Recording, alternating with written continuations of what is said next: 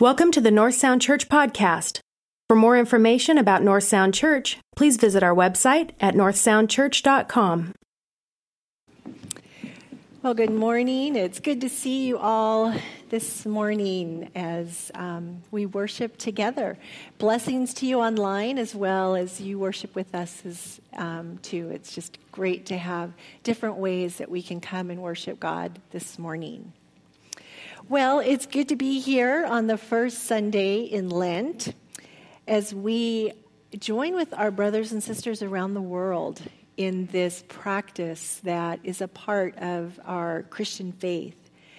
Um, it's different for different people across the world, isn't it? If you think of the, the people, the believers who are living in Ukraine in the midst of uncertainty, and their, um, what does Lent mean to them? You know, on Wednesday we um, took the ashes on our forehead, and it was you've basically you've come from dust to dust you will return. And what must that mean for those Ukrainian believers who see the dust of buildings around them? And yet, God invites us to this time of Lent as we follow Jesus to the cross. We have the benefit of knowing the end of the story, don't we? Those first followers didn't, as they as Jesus turned his face toward Jerusalem and invited his followers to do the same. But we do know that the journeys that we are on as believers are also uncertain. We don't know what is coming with, for us in our journey. And yet we also are reminded and invited to follow God. So we're invited to let go of something often or add something during the Lenten season. Um, a pastor friend of mine, he would always joke that um, often we end up giving up something that we should have given up anyway because it's not good for us, right? Um, or that it's a chance for us to kind of um, recommit and re engage those New Year's resolutions that we made that have kind of faded in the last few weeks. But really, these, this invitation goes much deeper than that. It's an opportunity to recommit ourselves to following Christ and acknowledging that part of that invitation to follow Christ is to lay down our lives for his sake. So when we let go of something or add something to our lives, it's a practice of remembrance that Jesus is inviting us to. It, he's inviting us to follow him to the cross, and we've accepted it at some place along the way. And so we do this for our benefit, for our remembrance with that in mind, I just encourage you during this time if there's something that maybe you can add to your life or maybe take from your life as a way to recommit yourself to Christ during this time. So for me, I've added the practice of spending 10 minutes a day in silence. Um, I set a timer so I don't have to pay attention to the clock. And for those of us who are in the Followers Made class, we actually have all been invited to do this practice. Now, the author of Chair Time, which is the book that we all read to get inspired to do this, he talked about starting um, with 15 to 30 minutes of silence. But I quickly knew that that was not that was not I was not able to do that. Let's just be honest. 10 minutes was good. And so that's what I'm doing 10 minutes of silence. The question that I have brought before God and I continue to bring before Him is what do you desire me to weed out? And what do you desire me to cultivate in my life, in my relationships, in my work? I've heard him say to weed out angst and to cultivate gratitude. And sometimes, some mornings, I don't hear much of anything, but I still know that this practice of being silent and of listening is one that's training me to keep my ears open for the ongoing voice of God. And so that's what I need in this season. It may be different for you, but I encourage you to find something that you can use to recommit your life to Christ during this time. Well, today we are beginning a new Lenten sermon series on the Ten Commandments. We'll, um, we've been reminded over the past few weeks of the study um, as we've studied Moses, of his story, how God led his people into the wilderness, where they became a nation, not by geographic location and identity, but by God's presence with them and their belonging to him. God used 40 years of wandering in the wilderness as a context for his people to unlearn the identity that had been etched into them when they lived in Egypt under Egyptian rule, and to relearn that they were the children of Abraham, chosen, invited, and blessed by God to be a blessing to others. Now, many times in the first five books of the Bible, God reminds his people who he is. He says, I am the Lord your God. This truth is scattered through his commands and ordinances, which he lays out in Exodus and Leviticus and then repeats many of them in Deuteronomy. The lives of God's children, and our lives included, are set apart in some ways when we acknowledge that God has a claim on us. I am the Lord your God, he says.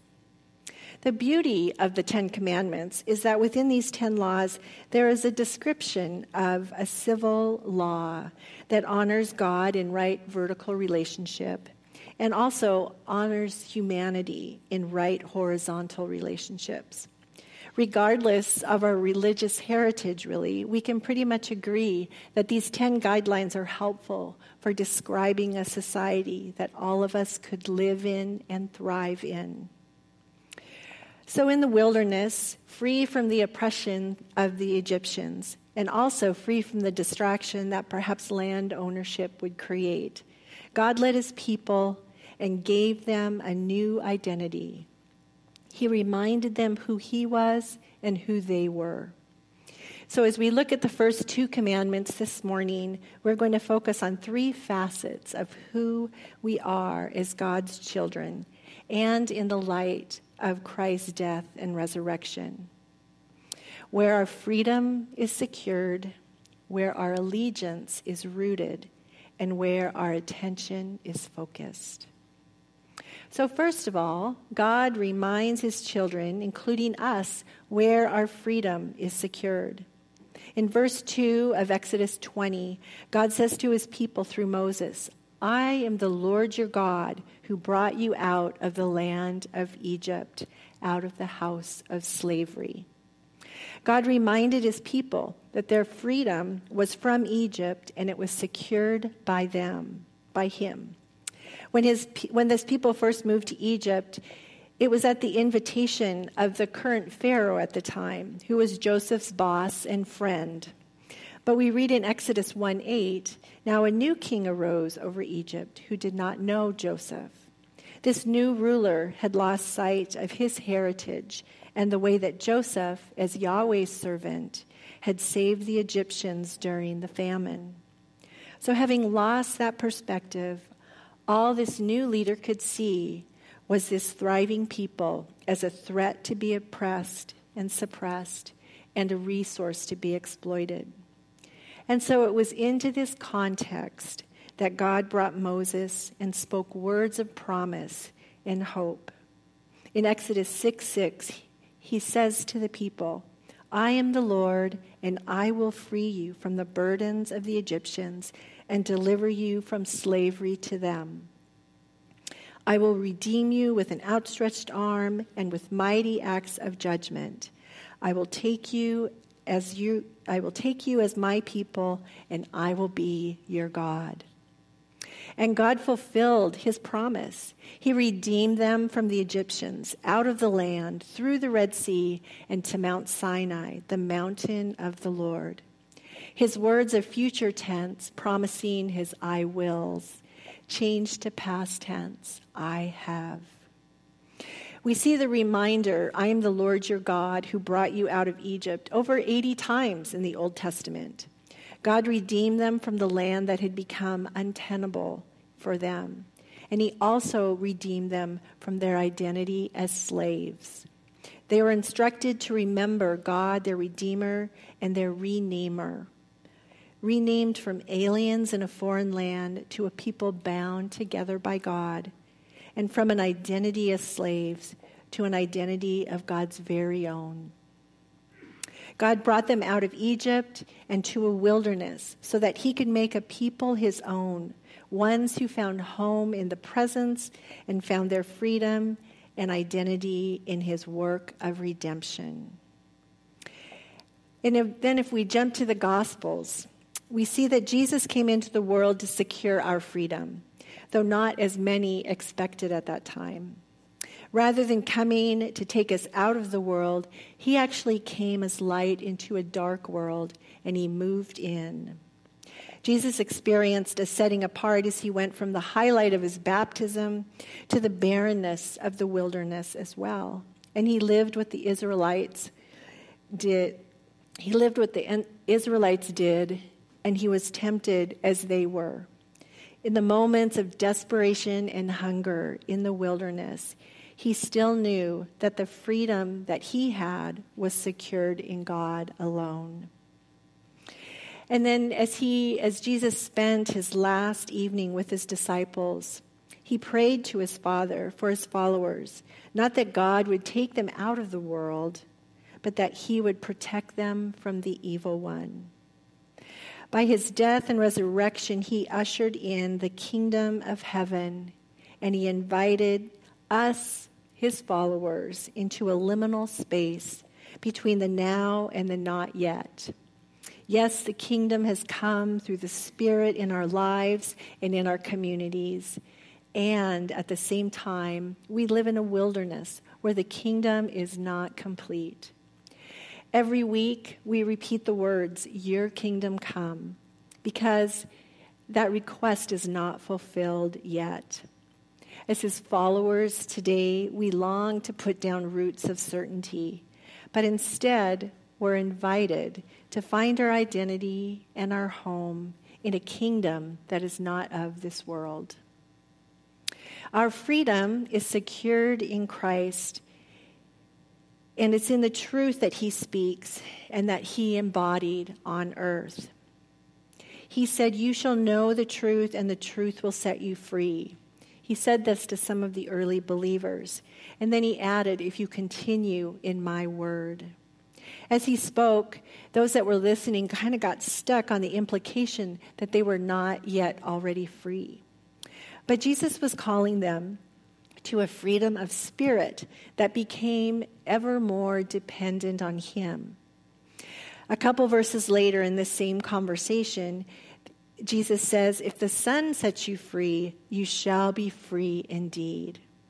Once again, God in Christ reminds us that He has redeemed us. He has set us free from a kingdom of this world to the kingdom of God, and from an identity as slaves to this world to an identity as friends of God.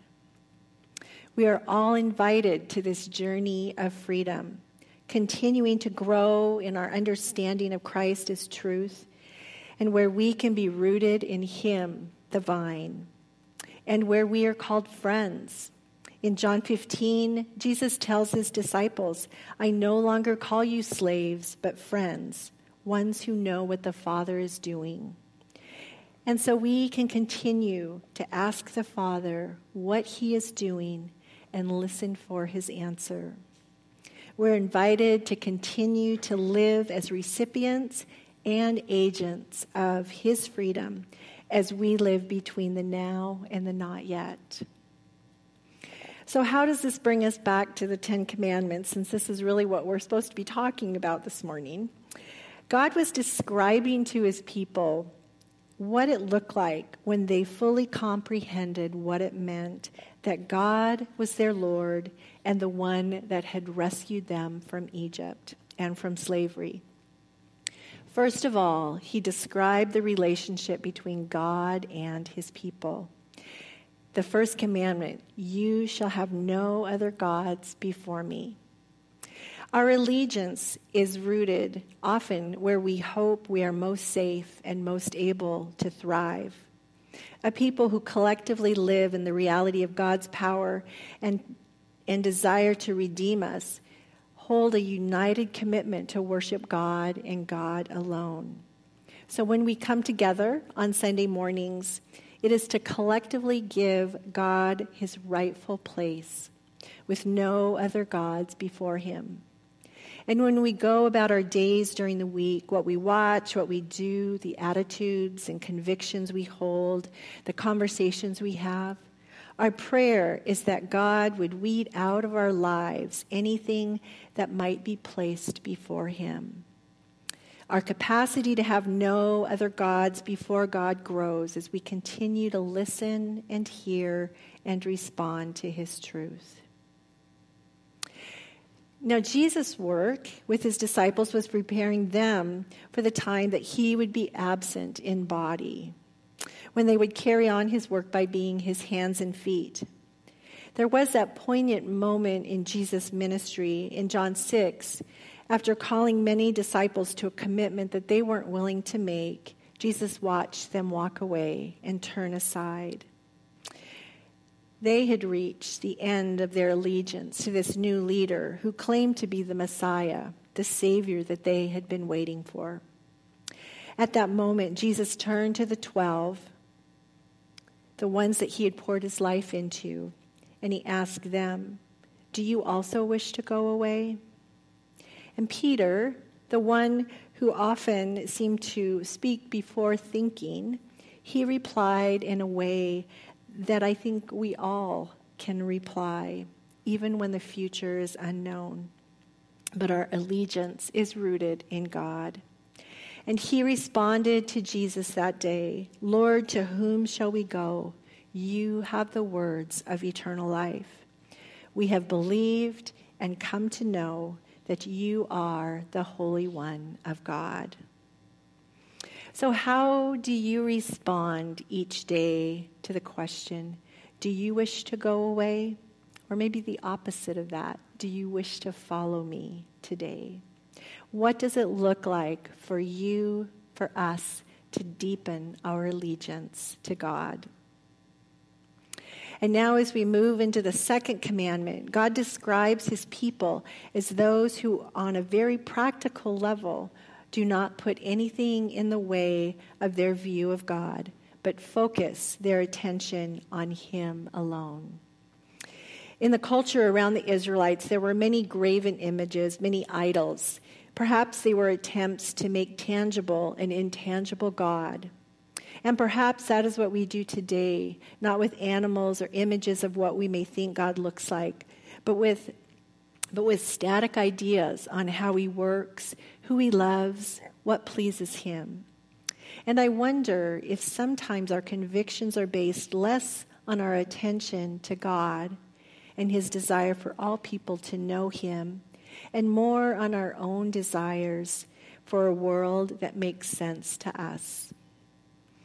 There's something interesting that I noticed as I was reading in preparation for this. Throughout the story of the people being rescued and journeying in the wilderness, as I said before, God was always acknowledged as the one who brought them out of Egypt. But the one time they credited Moses, this man, was when the people approached Aaron and demanded a graven image be made. So in Exodus 32, the people said to Aaron, Come make gods for us, who shall go before us. As for this Moses, the man who brought us up out of Egypt, we do not know what has become of him. Before Moses headed up the mountain to receive the law, the people were consecrated and expectant, focused in their attention on the God who had delivered them. But as they waited, they became restless and they lost that sense of expectancy and attention toward God. They diminished the work that God had done for them. They lost focus on God, and in doing so, they turned their attention to something that could not save, that was a poor substitute for the Lord, their God. And if we jump to the New Testament, Jesus' followers were invited over and over again to focus their attention on Him, not on their ideas of the kingdom. In, what, in one situation in Matthew 20, the mother of James and John boldly came to Jesus and asked that her son sit on his right and left in this new kingdom. The focus was on power and position, and she wanted her sons to be successful in this new kingdom. And it never hurts to ask, right? But Jesus used this to remind his disciples that the focus of this new kingdom was not like others. He said in Matthew 20, 25, You know the rulers of the Gentiles lord it over them, and their great ones are tyrants over them. It will not be so among you, but whoever wishes to be great among you must be your servant, and whoever wishes to be first among you must be your slave. Just as the Son of Man came not to be served, but to serve, and to give his life a ransom for many. Jesus invites them to put aside the graven image of power and position and turn their attention back to him, the one who uses his authority to serve and his life to ransom many. And so, what blocks our sight of God? or distracts us from fully attending to Him. So, as we close, I invite you to ponder this week how does our community reflect the community described in Exodus 20? It's Lent, a time to be set aside to recommit ourselves as followers of Christ. How do we live individually and as a community that believes and continues to grow in knowing that our freedom is secured by Christ alone, that our allegiance is rooted in Him, the true vine, and that our attention is focused on Him, our perfect Lord and Shepherd? Let's pray. Gracious God, thank you for this morning. Thank you for this invitation to recommit our lives to you from wherever we're at. Thank you for your graciousness toward us. Lord, I pray that as we dig into this description of your people, I pray that we would find ourselves in it and that we would grow in our desire to follow you wholeheartedly to turn our attention to you, to feel secure in you, and to be allegiant to you. In Jesus' name, amen. Would you please?